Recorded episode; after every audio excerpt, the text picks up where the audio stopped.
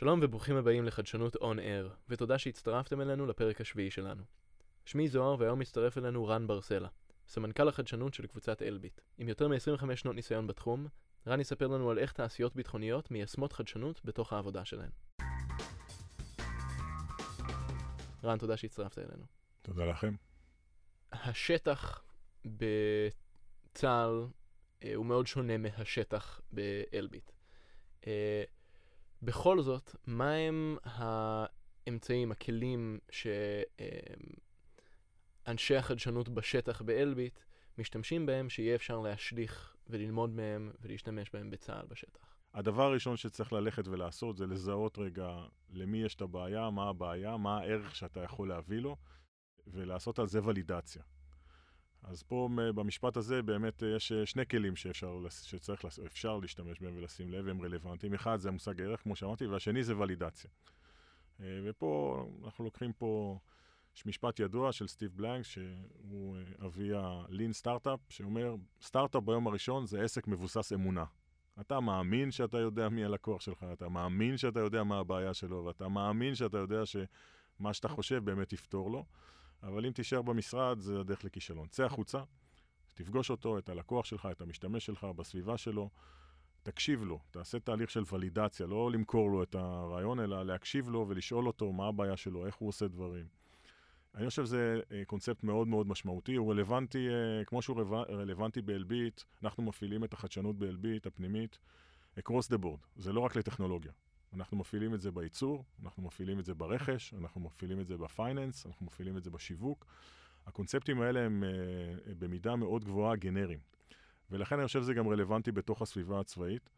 אם יש לך מחשבה שמצאת איזושהי בעיה ויש לך פתרון, השלב הראשון זה צא החוצה, תבין אצל מי הבעיה, ותשאל אותו במלוא, במלוא הצניעות. תנסה להבין איך זה בכיסא שלו, באמת האם הבעיה שאתה חושב היא באמת בעיה, האם היא באמת בעיה חשובה, האם זו בעיה שהוא אה, מוכן יהיה לפתור אותה אם אתה תציע פתרון. אני חושב שזה ערך מאוד מאוד חשוב, הדבר הראשון. אה, מהצד השני, אה, עוד ערך שאפשר וחשוב להבין אותו, זה להבין שהתהליך של לאשר רעיון בארגון, זה כמו תהליך של לגייס משקיע לסטארט-אפ. זה אחריות שלך כיזם. אין כזה, הארגון לא נתן, הארגון לא עשה, אה, זה לא עובד ככה. אם יש לך רעיון, ועשית ולידציה, והשתכנעת שהוא באמת נותן מענה לבעיה אמיתית, השלב הבא זה להסתובב לצד השני ולהבין שאתה צריך לעשות עכשיו תהליך מרוכז ומדויק כדי להביא את הרעיון שלך למצב שאתה יכול לספר אותו. מה הבעיה, מה אתה רוצה, כמה אתה צריך, איזה משאבים, למי שיש לו את המשאבים, כדי שהוא ייתן לך אותם. וזה עליך. האחריות העצמית הזאת היא קונספט מאוד חזק, אנחנו מדברים על זה המון, אה, ואני חושב שהיא גם רלוונטית בתוך הסטארט-אפ אה, הצבאי.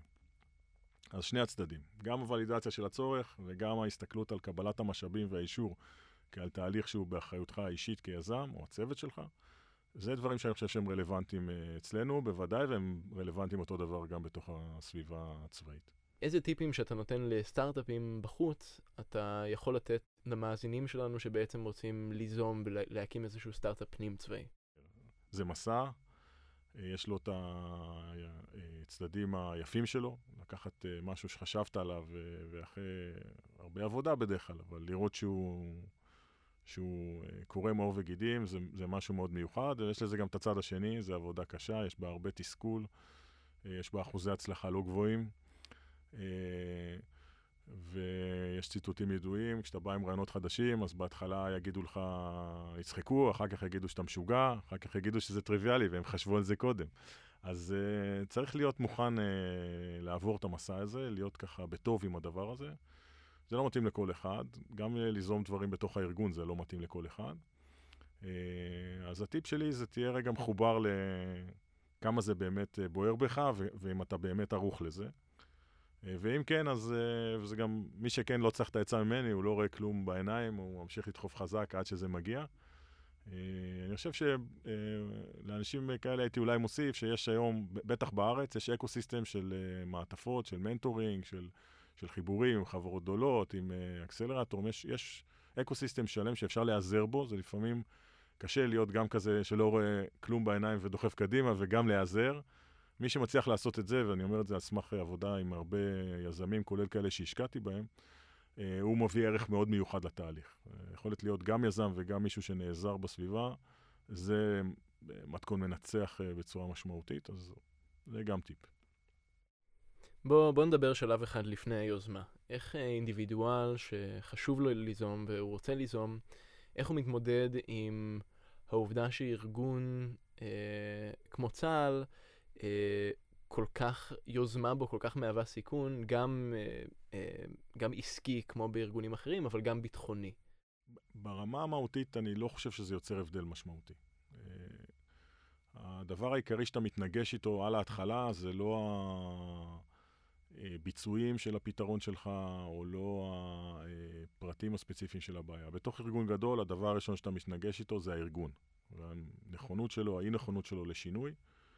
ולכן אני חושב שבמובן הזה, להעלות רעיונות בהקשר הצבאי, יש בזה המון המון קווי דמיון למה שקורה בחברות גדולות, גם, גם לא צבאיות. בסדר? כשאתה עובד בחברה רפואית גדולה ואתה מפתח אה, מוצר שמושתל באנשים, אז רמות הסיכון הן גם מאוד מאוד גבוהות. אני חושב שהדבר הראשון שאתה נתקל בו זה עד כמה הסביבה שלך מוכנה לשמוע רעיונות ומוכנה לתת לך או לאפשר לך להשיג ככה מעל השולחן, מתחת לשולחן, את המשאבים הראשונים כדי להתחיל לגלגל. אני חושב שבמובן הזה חברות גדולות הן דומות, והצבא לצורך העניין הזה הוא גוף גדול, זה, זה האתגר האמיתי.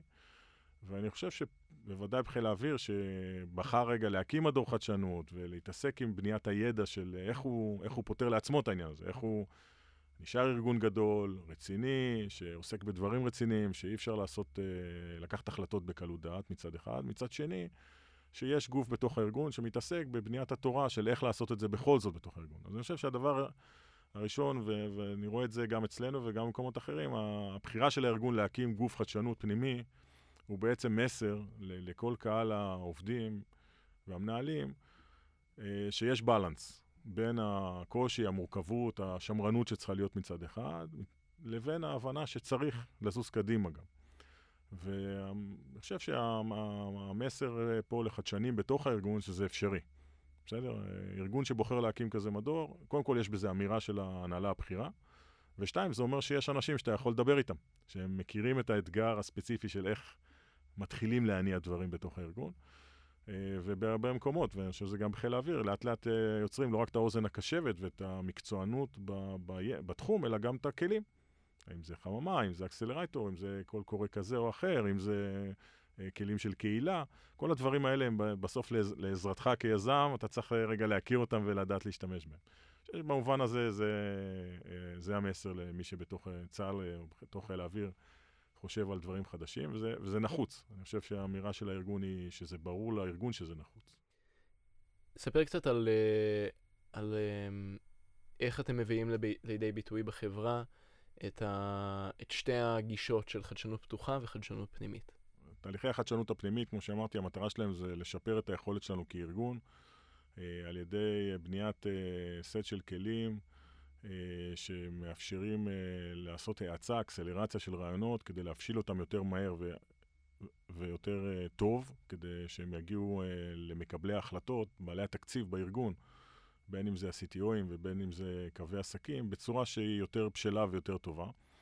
אה, והדבר הזה ממוקד, אה, שוב, ביצירת התורה, ביצירת הקאדר הזה של מנהלי החדשנות, ובעצם, אה, מכיוון שיש פה ממד חזק של שינוי תרבות, שאי אפשר לעשות אותו בפאורפוינט, צריך לעשות אותו תוך התנסות. אז יש דחיפה חזקה להתנסות באירועים קטנים, בינוניים, גדולים.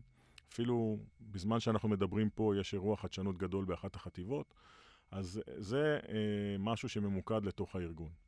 בהסתכלות החוצה, אה, אנחנו בעצם אה, בנינו מנגנון אה, שלוקח את ההצלחה של החממה, שהיא אה, כלי חדשנות פתוחה מאוד ספציפי, מתמקדת בחברות מאוד מאוד צעירות, במנגנון שיתוף פעולה של השקעה ב equity וברמת mentoring אה, מאוד גבוהה. ועל הבסיס של ההצלחה של הכלי הספציפי הזה, הזה אה, הרחבנו אותו כדי להסתכל על יותר סטארט-אפים בדרגות בשלות יותר גדולות, ופה אה, התעסקנו בתהליך שהוא מה שנקרא פאנל, זאת אומרת, אה, יוצאים החוצה אה, כדי למשוך פניות של סטארט-אפים, אה, ומעבירים אותם תהליך של בדיקה. כדי לממש את הדבר הזה, בנינו קורס פנימי, שבו הכשרנו אנשים מהארגון הגדול לדבר עם סטארט-אפים, להבין מה זה סטארט-אפ, מה התהליכים שהוא עובר, איך יזמים מסתכלים על העולם, איך המשקיעים שלהם מסתכלים על העולם, איך הממשק בין היזם לבורד שלו, איזה כלים יש לעשות שיתופי פעולה, פיננסים, איך עושים שיח, איך מבינים מה הסטארט-אפ רוצה ומה הערך שהוא מחפש בשיתוף הפעולה ומה הערך שאנחנו מחפשים. ועל הבסיס, שוב, קאדר של אנשים, זה, הדברים האלה בסופו של דבר זה המון העניין של אנשים. אז יש קאדר כבר של כמה עשרות אנשים בארגון שמסתכלים החוצה לעולם, מחפשים סטארט-אפים, מחפשים מגמות טכנולוגיות, אה, יודעים אה, לעשות את הקשר הראשוני, יודעים לעשות את תהליך הבדיקה, יודעים לחשוב על ווין ווין, איזה עסקה פה היא תהיה מעניינת, מה אנחנו נוכל לקבל, מה הסטארט-אפ יקבל מהדבר הזה. אה, ובמובן הזה זה שונה כי ההסתכלות היא כל הזמן החוצה. ופה צריך לעשות את זה בקצב של סטארט-אפ, בשפה של סטארט-אפ. אני חושב שזה עיקר השינוי. הקצב והקהל הם שונים, אבל בבסיס זה אותו דבר. יש, אה, אפשר ללמוד מבחוץ על איך מתעסקים בדברים האלה, גם באקסלרציה פנימית וגם בחדשנות פתוחה עם סטארט-אפים, ואנחנו פשוט מיישמים את זה. בראייתך, איך חדשנות משתלבת בחברה שמהות העיסוק שלה היא בדיוק בקדמת הטכנולוגיה? אני חושב שזה קשור להגדרה של אה, מהי חדשנות ומה הארגון רוצה להשיג בהקשר הזה. אה, ולנו היה ברור, אה, כשבנינו את האסטרטגיה אה, בנושא הזה עבור אלביט, מתוך למידה של העבר, היה ברור לנו שמצד אחד יש לאלביט היסטוריה ותרבות ו-DNA של חדשנות, יש יותר מקו מוצרים אחד שהיה ראשון מסוגו בעולם, מצד אחד. מצד שני, ככל שהחברה נהיית יותר גדולה, היא מפתחת עם הזמן אתגרים בתחום הזה, ולא בקטע של איזה טכנולוגיות משתמשים. אלא יותר בממדים התהליכיים והתרבותיים. אה, מי מביא את הרעיונות, אה, מה התהליך שהוא צריך לעבור, אה, מאיפה באים הרעיונות, איזה אחוז מהרעיונות שעולים באמת מצליחים לצלוח את כל המסע הזה ובאמת להגיע לתהליכי האישור. בסך הכל אלביט משקיע לא מעט במו"פ, ונושא שהצליח, צלח את כל הדרך הראשונית והצליח להגיע לשולחן של מקבלי החלטות, אה, בדרך כלל, אה, אם הוא טוב, הוא יגיע רחוק, אלביט אה, יודעת להשקיע בטכנולוגיות שהיא מפתחת. אבל ראינו שבשלב המקדים לזה אנחנו לא, לא מספיק יעילים. לא מספיק רעיונות מצליחים לצלוח את הדרך, ואנחנו מאבדים רעיונות טובים, שזה משאב ונכס מאוד משמעותי של כוח העובדים שלנו. ראינו שאת זה אנחנו לא מנצלים טוב. ולכן החדשנות, כפי שאנחנו הגדרנו אותה להתעסקות, היא בדיוק מתעסקת לא בצד של איזה טכנולוגיה מפתחים, אלא דווקא בצד של איך uh, מגיעים ליותר רעיונות מיותר אנשים ועושים את התהליך בדיקה הזה בצורה יותר מהירה, יותר זולה ויותר יעילה. יותר רעיונות שמגיעים בסופו של דבר בצורה שמוכנים כבר uh, לבחינה אמיתית ולקבלת החלטות להשקעה. אז במובן הזה זה מאוד טבעי, כי זה בעצם מתעסק בכל השלבים שהם לפני ההחלטה להשקיע בטכנולוגיה חדשה, וזה לא שאלה של רק טכנולוגיה. אתה יכול לשתף קצת אה, מהפרספקטיבה המאוד מאוד ייחודית של להיות מנהל של אה, חדשנות אלביט? איך זה נראה ממקום כל כך, אה, בהסתכלות כל כך רחבה על החברה? אני חושב שזה בדיוק האתגר וגם העניין. אה, אלביט היא חברה גדולה, יש מעט מאוד חברות בגודל שלה בארץ, ולכן כשלמדנו אה, את הנושא ופיתחנו את האסטרטגיה, היה ברור שאחד האתגרים זה התמודדות עם הגודל. וגם עם המבנה, אלביט חברה מאוד חטיבתית, חטיבות הן מאוד אה, אה, אוטונומיות, כל אחת אה, מתעסקת בתחומי טכנולוגיה שונים והיא מאוד עצמאית. והיה מאוד ברור שצוות אה, מהמטה לא, לא באמת יכול לעשות בעצמו, בעשר אצבעותיו, את, אה, את כל התהליכים האלה. לא לפתח את כל הטכנולוגיות, זה ברור, ואפילו לא להניע את, את תהליכי השינוי והלמידה של כלים חדשים, איך לעשות את התהליכים האלה יותר טוב. היה ברור שצריך ללכת פה על משהו שהוא מתכתב עם הגודל של הארגון, ואנחנו הלכנו על אה, תהליך שבו אה, בעצם אה, המטה הוא רק יוצר את התורה, את הכלים, הוא, אה, אנחנו מריצים אה, קורס חדשנות פנימית, אבל העבודה עצמה קורית בחטיבות, בעזרת אנשים של החטיבות. יש לנו מודל של מנהלי חדשנות פנימיים. שעוברים הכשרה בקורס מאוד מאוד טוב, לא קצר אפילו, והם אחר כך חוזרים איש איש למקומו בארגון ומשמשים מוקדי ידע ומלווים ו mentoring ודוחפים וסוכני שינוי כדי להניע את כל הדבר הזה בארגון. אז המודל הזה הוא נראה לנו מאוד מתאים, וזה גם מאוד מאתגר להפעיל אותו בתוך סביבה, שבעצם אנחנו סמכות מקצועית, אולי הייתי אומר סמכות של מנהיגות, אבל אנחנו לא מנהלים אף אחד מהאנשים האלה. אנחנו צריכים להיות ממוקדים כל הזמן באיזה ערך אנחנו מביאים לארגון ואיזה ערך אנחנו מביאים לאנשים, כדי לעודד אותם לפעולה. ולא פחות חשוב גם למדוד ולאסוף את הנתונים, כדי שיהיה לנו תמונה איך השינוי הזה מתגלגל בארגון ואיך, ה, אם תרצה, הכושר והמיומנות איך לקדם רעיונות אה, עולה ומשתפרת בכל הארגון. אז במובן הזה אני חושב שזה משהו שהוא מאוד ייחודי לסביבה שבה אה, אני עובד ולפתרונות שהיינו צריכים לגבש אה, כדי להניע את כל זה. תגיד, בתור אה, סטודנט להנדסת חשמל בטכניון, דמיינת שיגיע יום שתהיה מנהל בחברה כל כך, עם כל כך הרבה השפעה על ביטחון המדינה? לא, אני חושב שהיכולת שלך כסטודנט או כבוגר, ואפילו כמהנדס צעיר או קצין צעיר, לדמיין לאן תגיע ברמה מסוימת של סמך היא לא גבוהה. Uh, יש פה הרבה, uh, כמו שאומרים בחיל האוויר, צריך מזל, מקום וזמן, אבל הלמד זה לעשות. אז uh, שפר גורלי במעלה הדרך, שגם ניקו ההזדמנויות, וגם ש... הצלחתי לעשות. וזה באמת זכות גדולה. כשהשתחררתי, דרך אגב, הייתי די בטוח שאני לא, לא אגיע לתעשייה הביטחונית. תחילת הקריירה שלי הייתה רק בסטארט-אפים מזרחיים לגמרי. ולא יודע מה יהיה ההמשך, uh, אני שומר את הראש פתוח, אבל זאת בהחלט זכות. יש, יש משהו מיוחד, uh, בטח בתור מי שעדיין עושה מילואים, uh, להיות מעורב בעשייה הזאת מכל מיני זוויות. ואני פה אה, באמת אה, מודה, מודה על ההזדמנות ועל המזל שיש לי, וזה בהחלט אה, משהו מיוחד. למדנו בפרק הזה שגם בצבא, כמו בתעשיות ביטחוניות, אפשר ליזום ולייצר תהליכי חדשנות גם כשהסיכונים גבוהים. תנסו לחשוב איזה תהליך מבצעי משמעותי אפשר לעשות אחרת אצלכם. תודה רבה שהצטרפתם אלינו לחדשנות און אר, תודה רבה למפיק שלנו עמית מאיו, לעורך שלנו עמית פשירי, ורן ברסלר שהצטרף אלינו. תודה רן. תודה לכם. רוצים לשמוע עוד תוכן מעניין מאיתנו בכל שבועיים? תירשמו לערוץ שלנו. אנחנו מעלים פרק בימי ראשון. תודה על ההקשבה ויום טוב. שד, רק תגידו.